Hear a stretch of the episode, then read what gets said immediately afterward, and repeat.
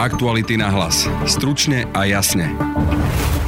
Peter Todt aj dnes vypovedá proti Kočnerovi. Budete počuť Lauru Keleovú, ktorá celý proces o zmenkách sleduje priamo v justičnom paláci. Marian Kočner mal taký krčovitý úsmev a sa snažil teda tváriť, že mu to nič nerobí. Peter Todt mal kamennú tvár, ale bolo vidno, že toto nie je úplne komfortná situácia ani pre jedného z nich. A pozrieme sa aj na to, kto je Peter Todt. Človek, ktorý zradil najprv novinárskú profesiu a potom napokon aj Mariana Kočnera. Prečo ho vyhodili z novín, sme sa pýtali jeho niekdajšieho šéfa Martina Šimečku. Peter to je niečo ako taká biblická postava padlého aniela. Pôvodne zasvetil svoj život dobru a potom sa naštval, prešiel na druhú stranu, teda k diablovi. A na to, ako sa z hrdinu boja proti Lexovi a Mečerovi v 90. rokoch stal človek, ktorý sleduje novinárov, odpovedia zasa Anna Remiášová, Ľuba Lesná či Marek Vagovič. Od rána do večera nám boli v petách, sledovali auta, nehovoriac o tom, že to samotné sledovanie viedlo v prípade Jana Kuciaka až k vražde. Počúvate podcast Aktuality na hlas. Moje meno je Braň Dobšinský. Aj dnes pokračuje ostro sledovaný proces v kauze zmenky, kde obžalobe čelia Pavol Rusko a Marian Kočner. Po Kočnerovej niekoľkohodinovej výpovedi a konfrontácii s právnikmi prišiel proti nemu svedčiť jeho niekdajší priateľ a spolupracovník Peter Todt. S našou kolegyňou Laurou Keleovou, ktorá proces sleduje, sa rozprával Peter Hanák. S Laurou Keleovou stojíme pred justičným palácom, kde momentálne prebieha proces s Marianom Kočnerom. Vieme naisto, že Peter Todt, ktorý vypovedá neverejne, alebo s vylúčením verejnosti, svedčí proti Kočnerovi v kauze zmenky? Otázku by som nepostavila tak, že či je to proti Kočnerovi, alebo za Kočnera, alebo v súlade s tým, čo hovorí Kočner. On jednoducho vypovedá o kauze zmenky a o tom, ako si ju pamätá. A Peter Todd od vlanejšej jesene začal vypovedať uh, tak, že si kauzu zmenky pamätá ako sfalšovanú kauzu alebo teda sfalšované zmenky a miliónové dokumenty. To znamená, že Peter Todd vypovedá, že tie zmenky boli sfalšované a teda vypovedá proti Kočnerovi, lebo Kočner je obžalovaný z toho, že ich spolu s Ruskom sfalšovali. Dá sa to takto povedať, áno. Ako hovorím, že, že potom, ako zadržali vlastne štvoricu v, v kauze vraždy Jana Kuciaka a Martiny Kušnírovej, tak Peter Todd sa prihlásil na polícii a teda začal vypovedať, áno, aj proti Kočnerovi, ale teda aj proti všetkým ostatným veciam a kauzám, ktoré teda asi o nich mal viac informácií, keďže vieme o tom, že Peter Todd okrem toho, že je bývalým novinárom a bývalým bývalým sískárom, tak bol v podstate pravou rukou Mariana Kočnera. Pomáhal mu sledovať novinárov a podobne. Včera Daniel Lipšic hovoril o tom, že čo vlastne Todd povedal. Čo povedal Daniel Lipšic? Daniel Lipšic povedal, že nemôže povedať to, čo povedal Peter Todd. Uh, teraz vážne, uh, je to neverejné, to, čo sa tam uh, hovorí a to, o čom sa tam hovorí. V zásade ale uh, naznačil, že teda Peter Todd vypovedal veľmi komplexne, zatiaľ veľmi presvedčivo a prokurátor sa vyjadril, že, že po jeho zatiaľ časti výpovedí je presvedčený o tom, že zmenky sú sfalšované. Má Peter to nejaké dôkazy proti Marianovi Kočnorovi? Dokazuje niečím to, čo hovorí? Ja som sa to dnes po, po prvej časti pojednávania pýtala advokáta Daniela Lipšica, hoci nechce veľmi komentovať e, to, čo sa dialo včera, čo sa bude diať dnes za zatvorenými dverami. Naznačil, že áno, sú tam aj rukolapné dôkazy, ktoré, e, ktoré Peter Todd má. Či ide o nejaké SMS-ky alebo nejaké správy, to nevieme, ale advokát Lipšic spomenul napríklad motáky ktoré Marian Kočner, e, ako vieme už aj podľa medializovaných informácií podľa policie, posielal e, z väzby z Leopoldova po svojich nejakých e, ľuďoch, ešte zatiaľ nevieme po kom všetkom a, a čo bolo predmetom tých, tých motákov, ale skrátka prosil o pomoc alebo chcel niekomu odkazovať to, čo by možno nemal ako, ako väzobne stíhaný. Áno, advokát Lipšic potvrdil, že niekoľko motákov sa týka aj kauzy zmenky. Takže Todd vlastne vydal policii aj tie správy, ktoré mu Kočner posielal z väzby, keď ho prosil o pomoc. Takzvané motáky, presne tak. Peter to vypoveda neverejne, pretože vraj teda jeho výpoveď môže zasiahnuť do iných živých kauz. Pripomenám, že čom ešte Todd svedčí proti Kočnerovi? Je to len vražda Jana Kuciaka a Martiny Kušnírovej, alebo ešte vo viacerých ďalších kauzach? Nemáme nejaký menný zoznam toho, že, že čo všetko hovorí Peter Todd, ale vzhľadom na to, že s Kočnerom spolupracuje veľmi dlhé roky a v podstate aj, ako sme sa včera dozvedeli, už pri kauze Gamatek za kauze Markíza bol Peter Todd kde si v pozadí alebo pri Marianovi Kočnerovi bol pri únose Michala Kovača mladšieho, respektíve ako o tejto kauze veľa vie a, a rovnako aj Marian Kočner ju včera spomínal, takže to budú asi rady a rady a desiatky prípadov a, a minimálne nejakých starých alebo nových alebo zatiaľ ešte neobjavených kauz, o ktorých Peter Todd môže vedieť. Takže je možné, že toto sa zopakuje, táto situácia, že Peter Todd príde svedčiť na súd proti Kočnerovi, hovoríš možno ešte v desiatkách ďalších prípadov? Ja som presvedčená o tom, že ešte budeme svedkami e, viacerých prípadov, ktorých bude Peter Todt e, svedčiť či už proti Kočnerovi alebo v súlade s Kočnerom, to už e, nechajme na ňom, ale skrátka je evidentné, že títo dvaja páni si boli niekedy veľmi blízki a je evidentné, že už až takí blízky si nie sú. Ja som aj včera videla ten príchod Petra Tota do pojednávacej miestnosti, kde sedel Marian Kočner a vlastne išlo o moment, kedy sa poprvý raz títo dvaja muži stretli tvárov tvár a už nie sú vlastne na jednej lodi. Bolo to veľmi zvláštne to tam pozorovať. Marian Kočner mal taký krčovitý úsmev a sa snažil teda tváriť, že mu to nič nerobí. Peter Todd mal kamennú tvár, ale bolo vidno, že toto nie je úplne komfortná situácia ani pre jedného mm, z nich. Pozeral sa Todd Kočnerovi do očí? Na niekoľko malých okamihov áno, ale skôr sa úplne vyhýbal tomu, aby, aby sa vôbec pozeral kdekoľvek inde ako, ako na sudcov, ktorých mal pred sebou. Nepozeral sa ani na novinárov, veľmi sa neotáčal ani na, na advokátov, respektíve právnych zástupcov Markízy a ani na, tie, na tú stranu vlastne e, obžalovaných, teda na Kočnera a jeho advokátov, ale nedalo sa tomu vyhnúť, pretože prechádzali, teda prechádzal to od okolo Kočnera, takže na niekoľko sekúnd a milisekúnd sa im tam stretli určite e, a ja som si to všimla a bolo to veľmi zvláštne. Komunikovali spolu nejako? Vôbec nie, vôbec. A to príde až dnes zrejme, keď eh, Kočner bude môcť klať Petrovi Totovi otázky, alebo možno, že aj v tejto chvíli už kladie. Uh, presne tak. Uh, Kočner, keď už včera dopoludne vysvetľoval kauzu zmenky, tak niekoľkokrát tam utrusil poznámku, že teda dúfa, že sa objaví Peter Toda, že mu bude môcť položiť niekoľko otázok a povedal to veľmi arogantným a ironickým spôsobom. Zrejme vedel o tom, že, že viaceré médiá robíme tzv. online alebo minútu po minúte, takže Peter Todd si to zrejme aj, aj čítal a boli také odkazy pre ňoho, ako pre svetka, ktorý sa má dostaviť. Ešte posledná vec, Peter Todt prišiel sám alebo predviedla policia?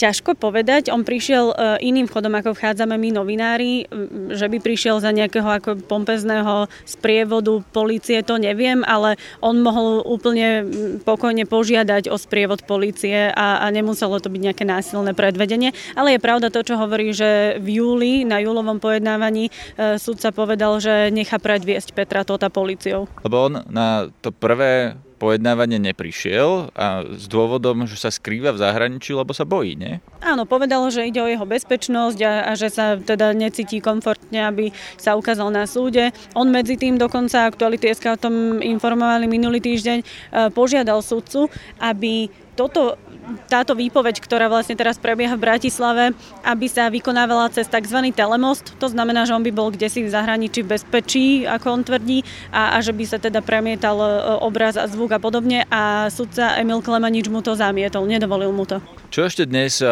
zaznelo na súde? Lebo okrem Petra Tota vypovedali dvaja riaditeľia Markízy, bývalá riaditeľka pani Čapáková a súčasný riaditeľ pán Setele. Svedčia skôr prospech Kočnera alebo v prospech obžaloby? Nepovedala by som, že v prospech Kočnera, pretože Zuzana Ťapaková potvrdila, že o zmenkách nevedela, že ich v účtovníctve e, nenašla, ani keď preberala ona ako riaditeľka akúsi kondíciu televízie Markíza, teda že či má nejaké dlhé záväzky a podobne, tak o žiadne žiadnych zmenkách takýchto nevedela. E, Nepovedali je to ani sám Pavel Rusko, s ktorým teda mala normálny e, vzťah, ani Viera Rusková, ex-manželka e, Pavla Ruska. Podobne sa vyjadril aj Matias Setele, súčasný riaditeľ Markízy, ktorý povedal, že tiež nevie o zmenkách, respektíve nevedel o nich a dozvedel sa o nich až z médií, teda okolo roku 2017 obrazne povedané, Peter to je niečo ako taká biblická postava padlého aniela. To je človek, ktorý pôvodne zasvetil svoj život dobru a potom sa naštval proste a prešiel na druhú stranu, teda k diablovi. To je jeho príbeh. Teraz už je jedno, že z akých dôvodov to urobil, podľa mňa proste preto, lebo sa mu páčil. Vlastne ten svet moci, ktorého sa dotkol počas toho, ako spolupracovať s tajnými službami, už počas mečera vlastne s tou tzv. paralelnou službou. Ho uchvátil, proste mal pocit, že tam sa to deje naozaj. Tam je tá moc a tá moc ho priťahovala. To boli slova bývalého šéf-redaktora denníka ZME Martina Šimečku na adresu novinára, spravodajského dôstojníka a Kočnerovho spolupracovníka Petra Tóta. V 90. rokoch, keď Slovensku tvrdou rukou vládol Vladimír Mečiar, bol Peter Tóth pre bežných ľudí doslova ikonou slobodnej demokratickej tlače. V súčasnosti je vnímaný ako tak povediať pravá ruka Mariana Kočnera, pre ktorého mal okrem iného svojich dnes už bývalých kolegov novinárov spravodajsky rozpracovať a sledovať. A to vrátane neskôr zavraždeného Jána Kuciaka. Jedným zo sledovaných bol aj kolega Marek Vagovič. Tak v prvom rade to nebolo žiadne paparacovanie, to vykazovalo znaky nejakej spravodajskej profesionálnej činnosti, bola do toho zapojená nákladná technika, fotoaparáty, ktorými nás snímali na veľkú diálku od rána do večera, nám boli v petách, sledovali auta, nehovoriac o tom, že to samotné sledovanie viedlo v prípade Jana Kuciaka až k vražde. Ako ja by som to naozaj neporovnával, to je úplne niečo iné. Navyše bolo v spolupráci pravdepodobne aj s predstaviteľmi štátnych orgánov, myslím lustrovania a tak ďalej, ktoré bolo nevyhnutné k tomu samotnému sledovaniu. Čiže je to zľahčovanie z odpovednosti Petra Tota z podielu na závažnej organizovanej kriminalite. On sám ale o svojej priam dejnej úlohe a dôležitosti nikdy verejne a vážne nepochyboval. A pochybnosti nemá ani po vražde Jana Kuciaka, ktorého na pokyn Mariana Kočnera iba pár mesiacov predtým nechal spravodajsky monitorovať. Takto to videl vo videobloku, ktorý zverejnil v marci tohto roka. Pomáham orgánom činným v trestnom konaní zo všetkých síl, ako len dokážem, vyšetriť túto vraždu. Keby som vedel o príprave vraždy Jana Kuciaka, tak Jan Kuciak a Martina Kušnírová dnes ešte žijú. Zároveň by som chcel povedať jednu veľmi vážnu vec. Okrem rodín pozostalých po Janovi Kuciakovi a Martiny Kušnírovej, žiadna iná rodina nevinne netrpí v dôsledku tejto hroznej udalosti tak, ako trpí moja rodina. Tótová sláva sa začala odvíjať po kauze únosu Michala Kováča mladšieho.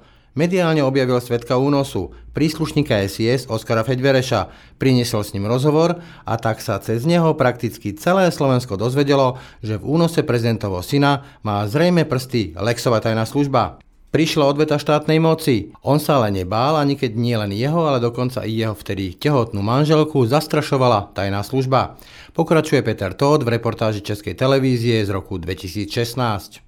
Ide o to, že málo kto pochybuje o tom, že tento trestný čin spáchala Slovenská informačná služba. Na toto treba neustále poukazovať a treba na to poukazovať až dovtedy, dokiaľ nebudú nájdení, odhalení vinníci.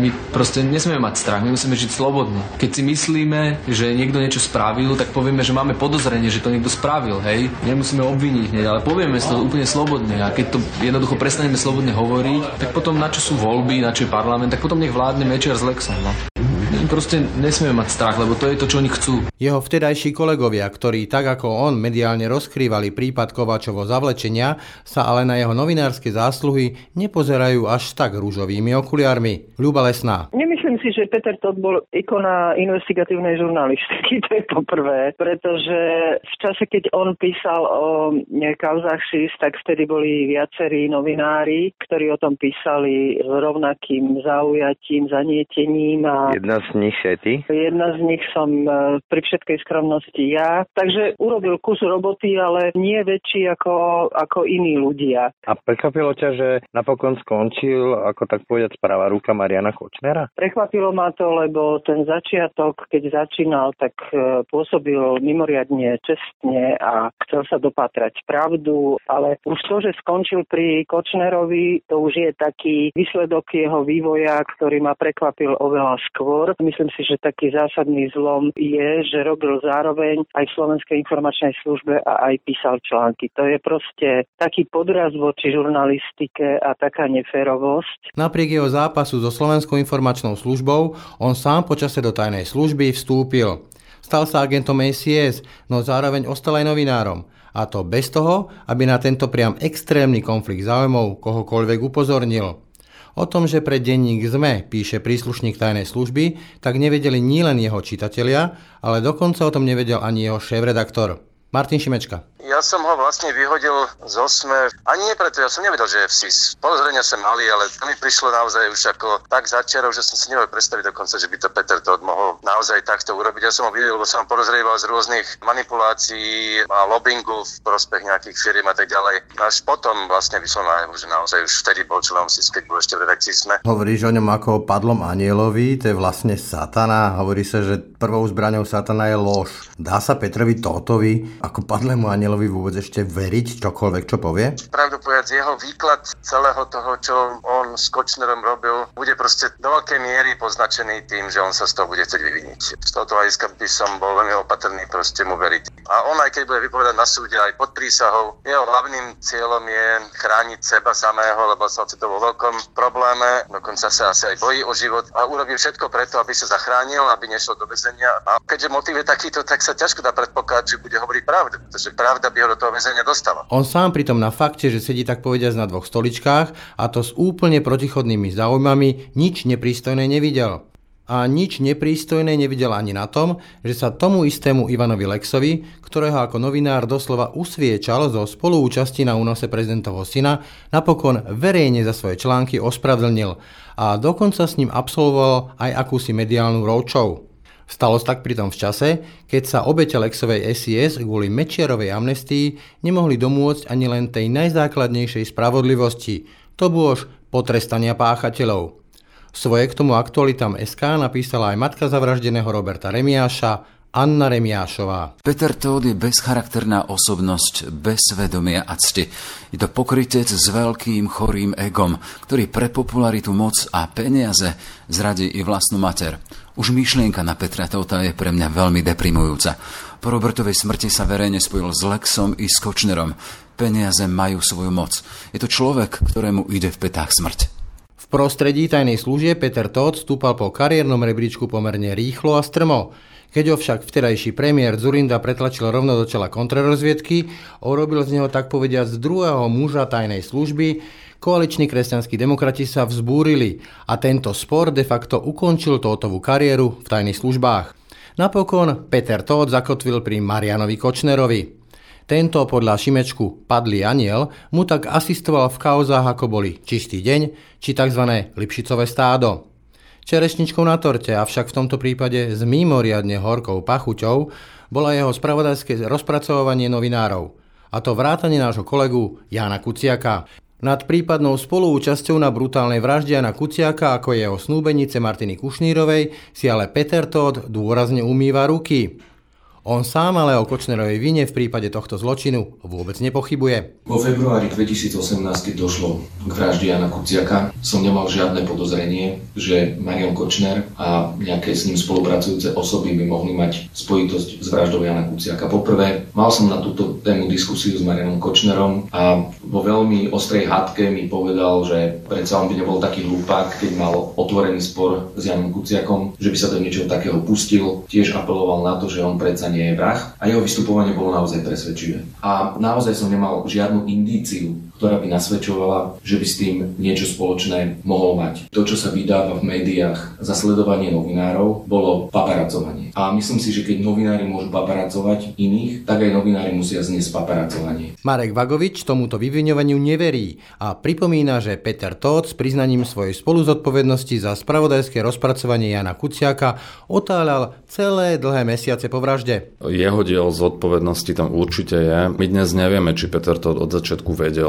alebo nevedel o tom, kam to až dospeje v prípade Jana Kuciaka. Skôr si myslím, že to nevedel. Napriek tomu ten jeho diel zodpovednosti aj v tom, že sa prihlásil vlastne sám až 8 mesiacov možno od tej vraždy a vtedy až začal spolupracovať. Ja neviem, na čo dovtedy čakal. Prečo mu to docvaklo až tak neskoro zjavne. Sa bál o seba, išlo mu o krk, chcel sa nejakým spôsobom vyviniť a získať nejakú lepšiu východiskovú pozíciu, aby nebol v budúcnosti rovnako trestne stíhaný za spoluprácu v rámci organizovanej skupiny. V čase Tótovo svedectva pred súdom je teda kľúčovou otázkou dôveryhodnosť Petra Tóta. Otázkou totiž je, ako a či vôbec veriť slovu bývalého spravodajského dôstojníka, ktorých náplňou práce je okrem iného vedieť aj profesionálne klamať. Otázkou je, ako a či vôbec veriť slovu človeka, ktorý zatajil vlastným čitateľom i svojmu šéfovi, že ako novinár zároveň pracuje pre tajnú službu. A ako veriť vlastne pravej ruke Mariana Kočnera, od ktorého sa dnes dištancuje. Záverom si dovolím osobnú spomienku. Petra Tóta som prvý raz stretol ešte za bývalého režimu na omšiach v Bratislavskom kostole rádu Františkánov ako kolegu ministranta. V bielej košielke a čiernej suknici, stojac pri oltári, naozaj vtedy pôsobil ako mladý a nevinný aniel. Bolo to však už dávno. Odtedy uplynulo už dlhých 30 rokov. Počúvajte nás aj zajtra. Nájdete nás na Spotify, na facebookovej stránke podcasty Aktuality.sk a na Instagramovom profile Aktuality na hlas. A najmä na našej stránke Aktuality.sk lomka podcasty. Na dnešnej relácii sa podielali Laura Kelová, Tatiana Prejsová a Peter Hanák. Moje meno je Braň Dobšinský. Aktuality na hlas. Stručne a jasne.